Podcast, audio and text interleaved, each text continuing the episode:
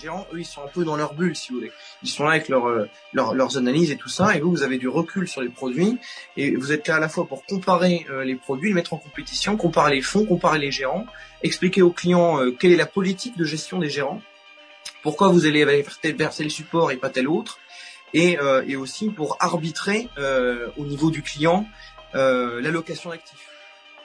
Donc finalement, être géré par des robots, euh, bah, ça peut pas trop mal, ça peut finalement parfois même pas trop mal marcher, voire très bien marcher. Mais c'est pas forcément ce que recherche euh, quelqu'un qui a travaillé toute sa vie, qui a éventuellement à la fin euh, fait une session d'entreprise. Vous voyez, euh, j'ai, voilà, il y a des clients comme ça, ils ont vendu l'entreprise et puis ils ont euh, 7 millions d'euros qui vont rentrer. Bon. Euh, est-ce qu'ils ont forcément envie de les placer euh, sur un robot? Bah pas forcément. Donc la gestion de patrimoine, en fait, c'est quand même quelqu'un qui vient avant tout chercher un interlocuteur, quelqu'un qui peut euh, bah, lui expliquer voilà comment est-ce que les choses fonctionnent, euh, le rassurer, euh, lui dire vraiment de A à Z qu'est-ce qu'il fait, pourquoi il le fait. Mes chers amis, bonjour. Ici Inès, la présidente de la gym. Je suis accompagnée d'Evan, responsable du pôle investissement de la gym, et de Mathilde, trésorière d'RDVC. Je suis ravie de vous accueillir pour ce tout nouveau épisode de Parlons Finance. Comme à chaque fois avec Parlons Finance, notre objectif est de vous faire découvrir ou redécouvrir un travail lié à la finance. Notre invité du jour, il s'agit de François-Marie Rochon, un conseiller en gestion de patrimoine. Si l'interview vous plaît, n'hésitez pas à lui envoyer un message sur LinkedIn directement où il est très connecté. Je ne vous en dis pas plus et je laisse place à l'interview et écoutez avec moi ce qu'a à nous dire François-Marie Rochon. Bah alors moi j'ai fait euh, j'ai fait TBS, euh, programme grande école, euh, j'étais diplômé en 2019. Euh, donc juillet 2019, c'est quand même tout récent, ça fait deux ans après. Voilà, moi j'avais fait bah, j'avais fait comme vous, j'avais fait le master en le master 1 en finance que j'avais fait sur le campus de Londres, qui était ouvert à l'époque. Et, euh, et après ça, j'avais fait euh, en master 2, j'avais fait l'aspect euh, gestion de patrimoine, qui était euh, qui était une toute petite spé, une petite option professionnelle de, du M2 parce qu'on était euh, on était une dizaine en fait. Voilà. Et puis après ça, euh, après ça, moi j'ai travaillé en tant que en tant qu'indépendant, enfin salarié mais dans des cabinets indépendants, CGPI, donc conseil en gestion de patrimoine indépendant. Euh, ouais, je travaille dans deux cabinets, un un plutôt très connu et puis un plutôt type euh, start-up où, euh, où je développais le département financier du cabinet qui était euh, quand même très tourné immobilier, défiscalisation et tout ça. Et puis aujourd'hui, je travaille en, en banque, donc au Crédit du Nord, où je suis conseiller en patrimoine euh, au sein d'une agence. Avenue Niel, dans le 17e à Paris. Et du coup, on aimerait savoir euh, en quoi consiste le métier de conseiller en gestion de patrimoine exactement euh, pour ceux qui connaissent pas. Euh, bah, c'est un métier, euh, c'est un métier, je dirais quand même très euh, très humain en fait. Donc c'est pas forcément, euh, c'est pas forcément les compétences techniques, en tout cas pas forcément sur la finance qui vont le plus primer. Euh, ça va jouer sur certains clients qui sont demandeurs, mais ça va surtout être de l'humain. Donc euh, être capable de, euh, de sympathiser très très vite, de rentrer assez vite dans l'intime, de donner rapidement confiance aux gens. En fait, vous êtes surtout en B2C, vous êtes un interlocuteur, privilégié de, personnes qui éventuellement ont beaucoup euh, beaucoup d'argent et, euh, et ont pas forcément euh, envie d'avoir en face d'eux quelqu'un qui est euh, euh, hyper technique, voilà, ils vont rien comprendre et tout ça. Donc voilà, c'est aussi beaucoup de compétences fiscales, juridiques, mais ça s'apprend comme comme tout le reste. Euh, voilà, c'est beaucoup d'optimisation fiscale euh, sur la sur euh, bah, sur la sur la, sur la succession, sur sur l'organisation du patrimoine de la famille, de l'héritage. C'est euh, c'est quoi d'autre aussi? C'est aussi euh, beaucoup d'optimisation aussi sur les sur les placements financiers concernant la fiscalité, puisque des placements qui rapportent, bon, bah, il y en a il y en a plein. Et après, si on est très imposé, c'est pas forcément hyper intéressant. Donc c'est ces aspects-là. Et, euh, et sinon, c'est surtout voilà, je vous dis être capable de euh, bah, être capable de se faire de se faire comprendre et de et de, de donner très vite confiance. Voilà. C'est un métier qui est très différent selon que vous travaillez en cabinet ou, ou en banque, en fait, euh, puisque euh, c'est une autre approche euh, même au niveau du client et c'est une autre approche aussi au niveau des produits. Donc quand vous travaillez en tant qu'indépendant euh, dans un cabinet, vous avez des, personnes qui ne vous connaissent pas forcément, voire qui ne connaissent pas du tout le cabinet dans lequel vous travaillez. et euh, vous avez accès en fait globalement dans un très bon cabinet, vous avez accès à tous les produits euh, financiers qui existent. Donc c'est à vous de faire le tri en fonction de ce que vous dit le client. D'abord, vous êtes avant tout, je dirais, à, l'écoute de, de, voilà des besoins de la personne, de, ses envies euh, ou même de son niveau de technicité. Et en fonction de ça, vous allez piocher dans, dans, tout ce qui se fait sur le marché pour aller proposer ce que vous avez de, de, mieux ou plus adapté. Euh, et puis c'est une approche aussi où vous allez devoir vraiment euh, expliquer vraiment qui vous êtes. Il faut vraiment être dans la confiance. Il euh, faut que le client se dise bon bah j'ai ma banque. C'est en premier le client va avoir sa banque. Donc j'ai ma banque. Je cherche un conseil un peu plus euh, un peu différent. Et donc là je vais aller vers un conseiller indépendant.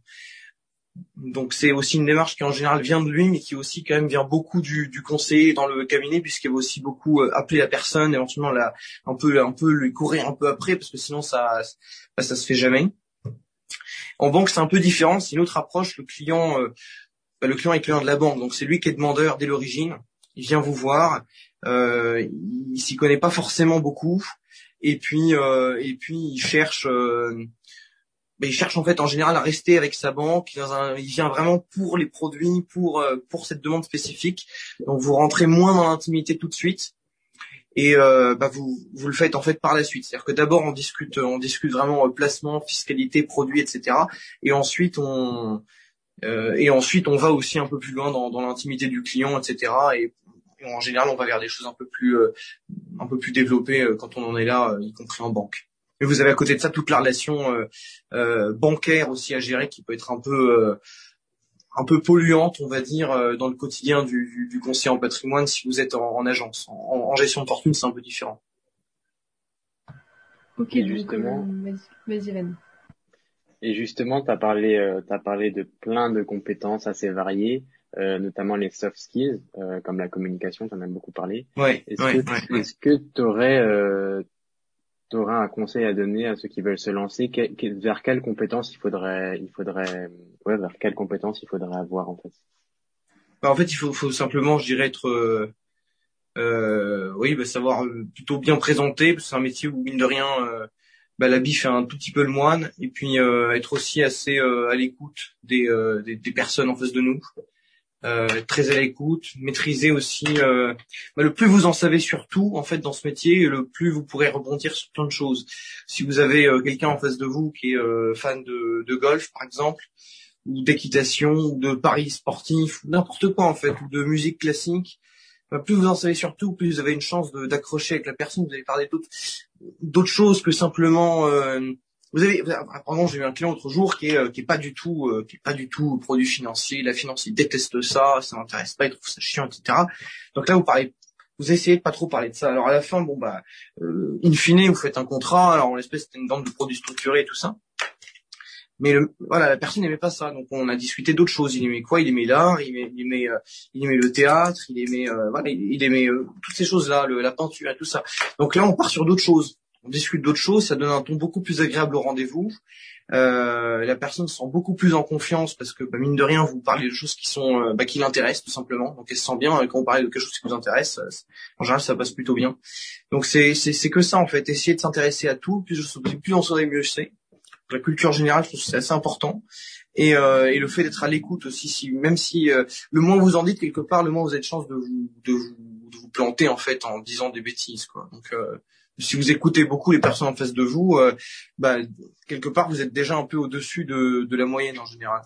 Bon, voilà, c'est un peu ça que j'aurais tendance à recommander, d'être à l'écoute et de d'essayer de s'intéresser un peu à tout le monde et à la vie des à la vie des gens. C'est un métier en fait aussi euh, si ça vous embête de passer des heures à, écouter, euh, bah, écouter les gens raconter leur vie, il faut pas faire ça en fait. Et du coup, pour toi, ce qui t'intéresse le plus dans ce métier, ça serait justement cette relation avec le client ou euh, autre chose en, particulier?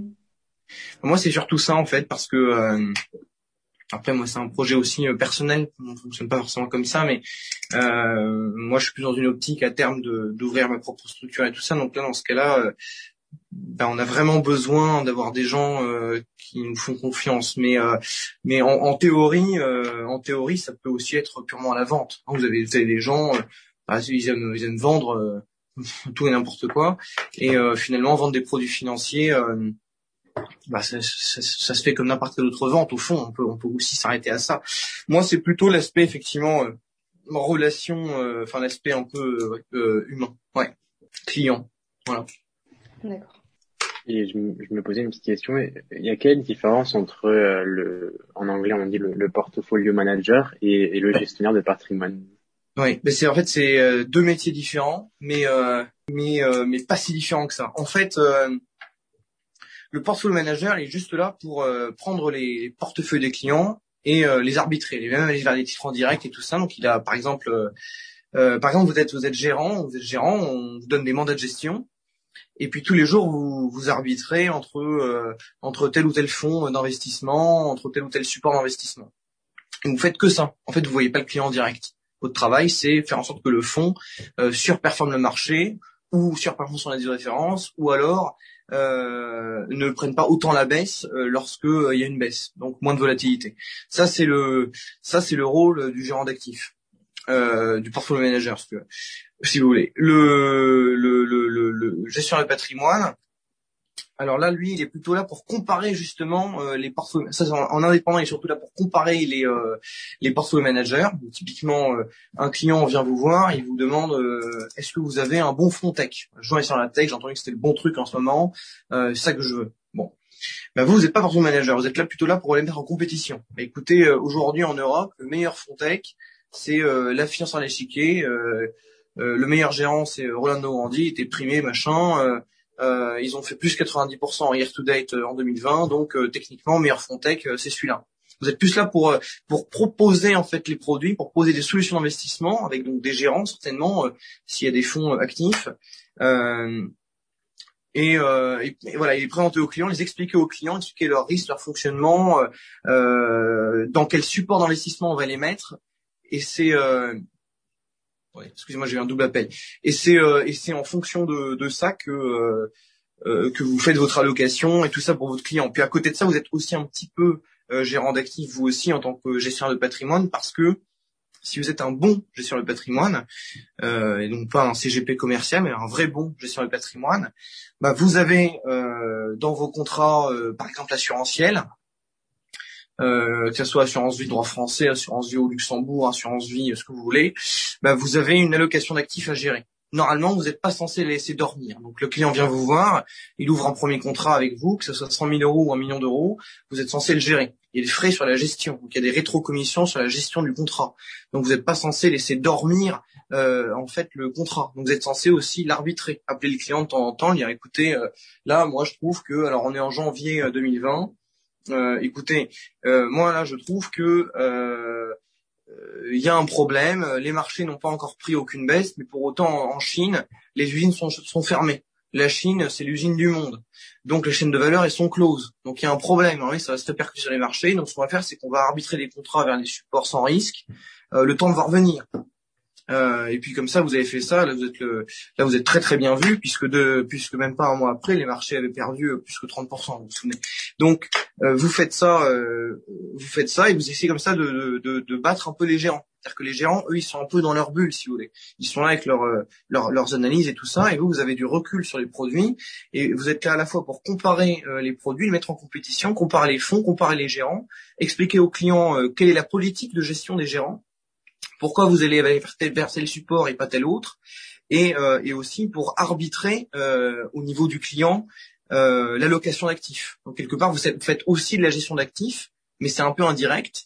Et aussi la différence du gérant euh, du portfolio manager, vous ne gérez pas de titres en direct. Donc vous achetez jamais pour le client, euh, je sais pas, des titres de chez euh, Renault ou des, c'est des fonds d'investissement qui vont être dédiés à tel ou tel secteur d'activité. D'accord. Est-ce que tu, est-ce que vous auriez une, une journée type en, en conseil de, de, de gestion de patrimoine? Est-ce qu'il y a des journées qui sont plus ou moins rythmées ou au contraire c'est complètement différent d'un jour à l'autre?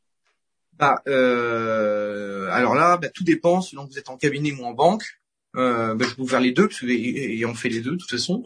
Donc en, en, en cabinet, en fait, votre journée type, euh, bah, ça va être, euh, bah, ça dépend où vous en êtes en fait, ça dépend. Quand vous quand vous démarrez en cabinet, votre journée type, ça va surtout, ça dépend aussi de votre cabinet en fait. Mais en général, votre journée type, ça va commencer par, euh, bah, probablement par euh, rappeler des rappeler des prospects. Vous êtes là pour, euh, vous êtes vraiment là pour faire du business en fait concrètement. Vous êtes vraiment là pour faire des ventes, hein, in fine, euh, parce que c'est avec ça que vous que vous vivez.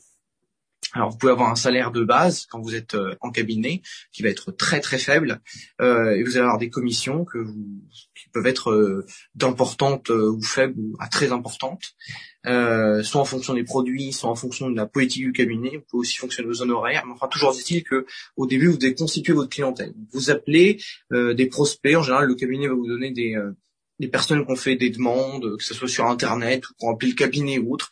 Et en général, il va vous donner euh, des prospects. Bon, il va vous dire, écoutez, euh, vous pouvez, euh, vous pouvez essayer d'appeler ces personnes-là, voir avec elles. Et donc là, vous créez votre clientèle petit à petit, parce que quand au téléphone, les gens éventuellement peuvent être un peu harcelés, tout ça, mais vous les avez vous au téléphone. Si vous êtes un, peu meilleur que la moyenne, a priori, ils vont vous donner un petit peu de crédit puisqu'ils ont quand même fait une demande, donc ils sont quand même demandeurs en général. Et donc à la fin, bon bah ils viennent vous voir. Là, vous avez des rendez-vous. Euh, vos rendez-vous, c'est de découverte prospect. Et euh, petit à petit, euh, vous allez avoir d'autres rendez-vous et, euh, et à la fin, vous allez avoir des rendez-vous pour bah, pour euh, bah, voilà pour réellement avoir des clients, pour réellement signer des contrats, pour réellement euh, créer créer votre portefeuille. Donc ça, c'est en indépendant. Donc vous avez des journées types, donc avec du phoning, avec des rendez-vous.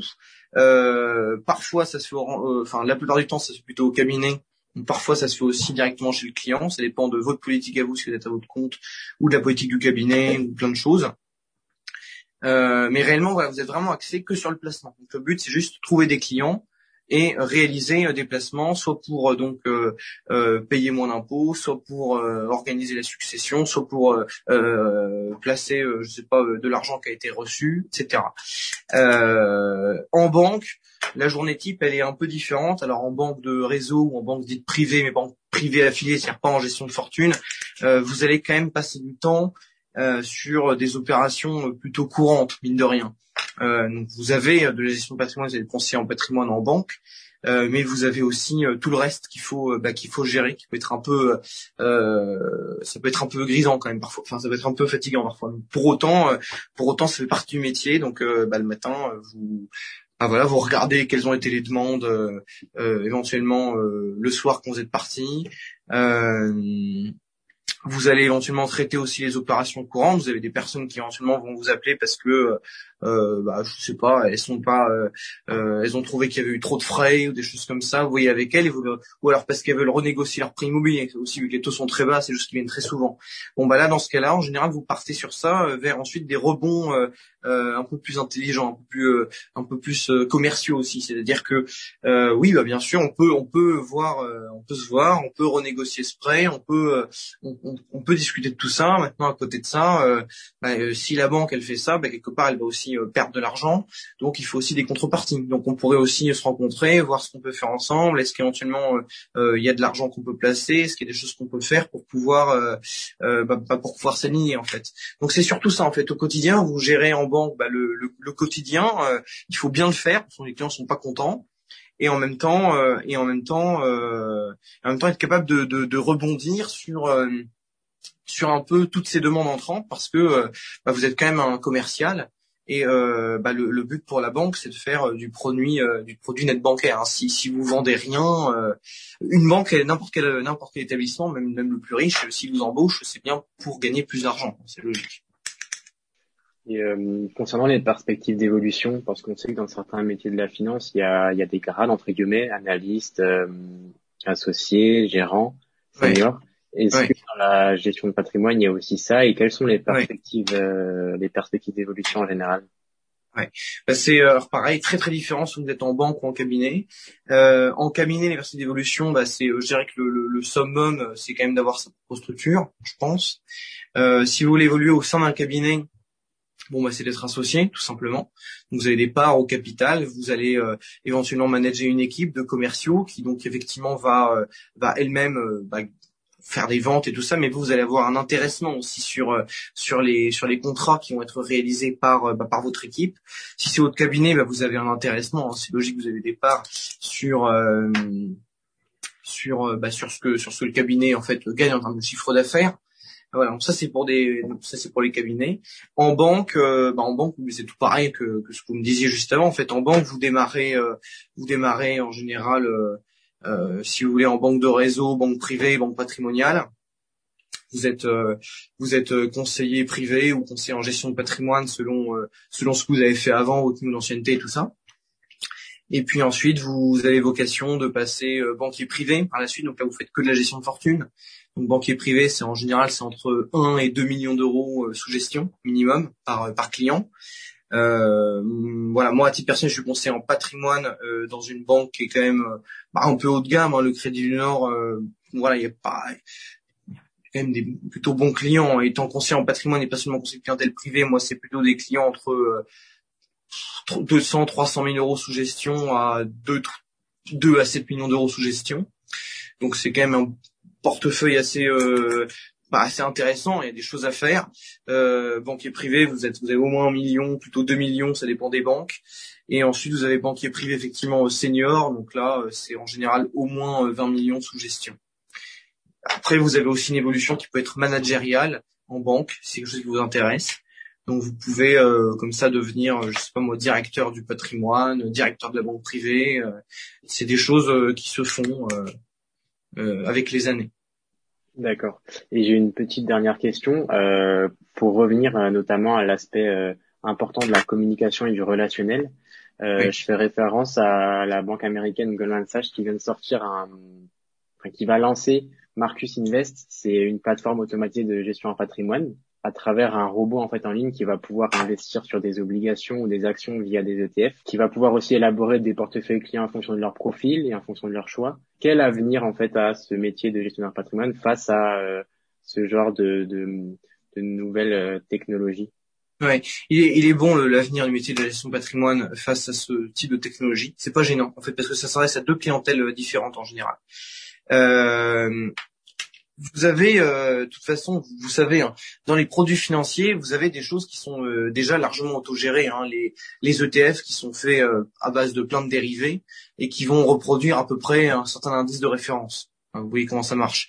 et puis, et puis les fonds actifs qui sont gérés par des gérants. Et, et, les gérants en fait arbitrent et parfois font moins bien que les ETF finalement.